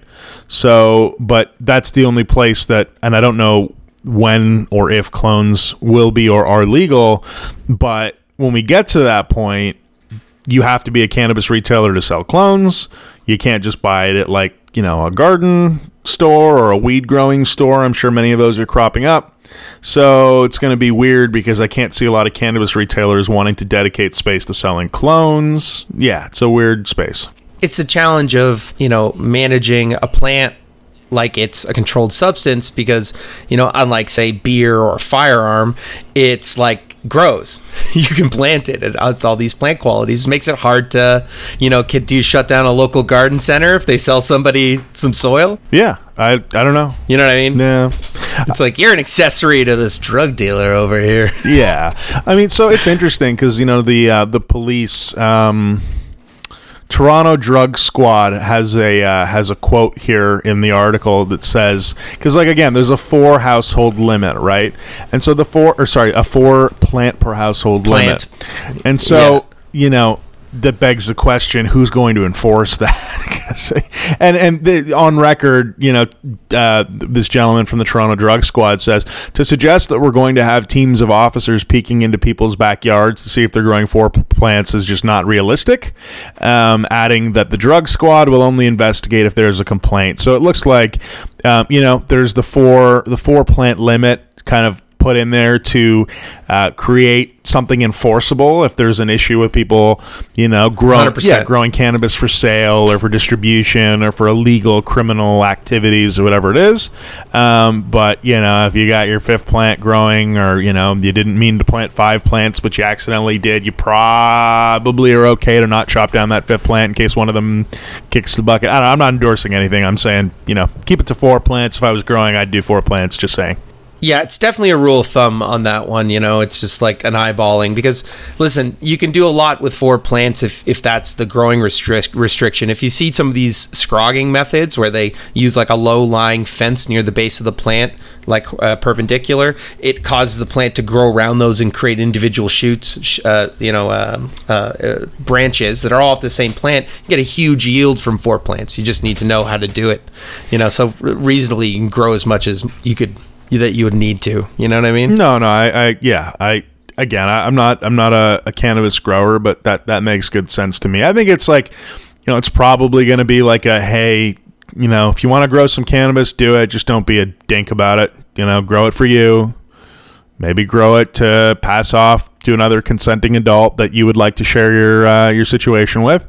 But probably don't grow it with a mind towards, you know, driving it down to the local's farmer's market or starting a motorcycle gang. These are good tips. This is what my dad told me at my wedding. You know, I don't know about you, man, but this Sour Diesel has made me feel like I've melted slightly as a person. I've folded to one side. I got a certain swerve on now.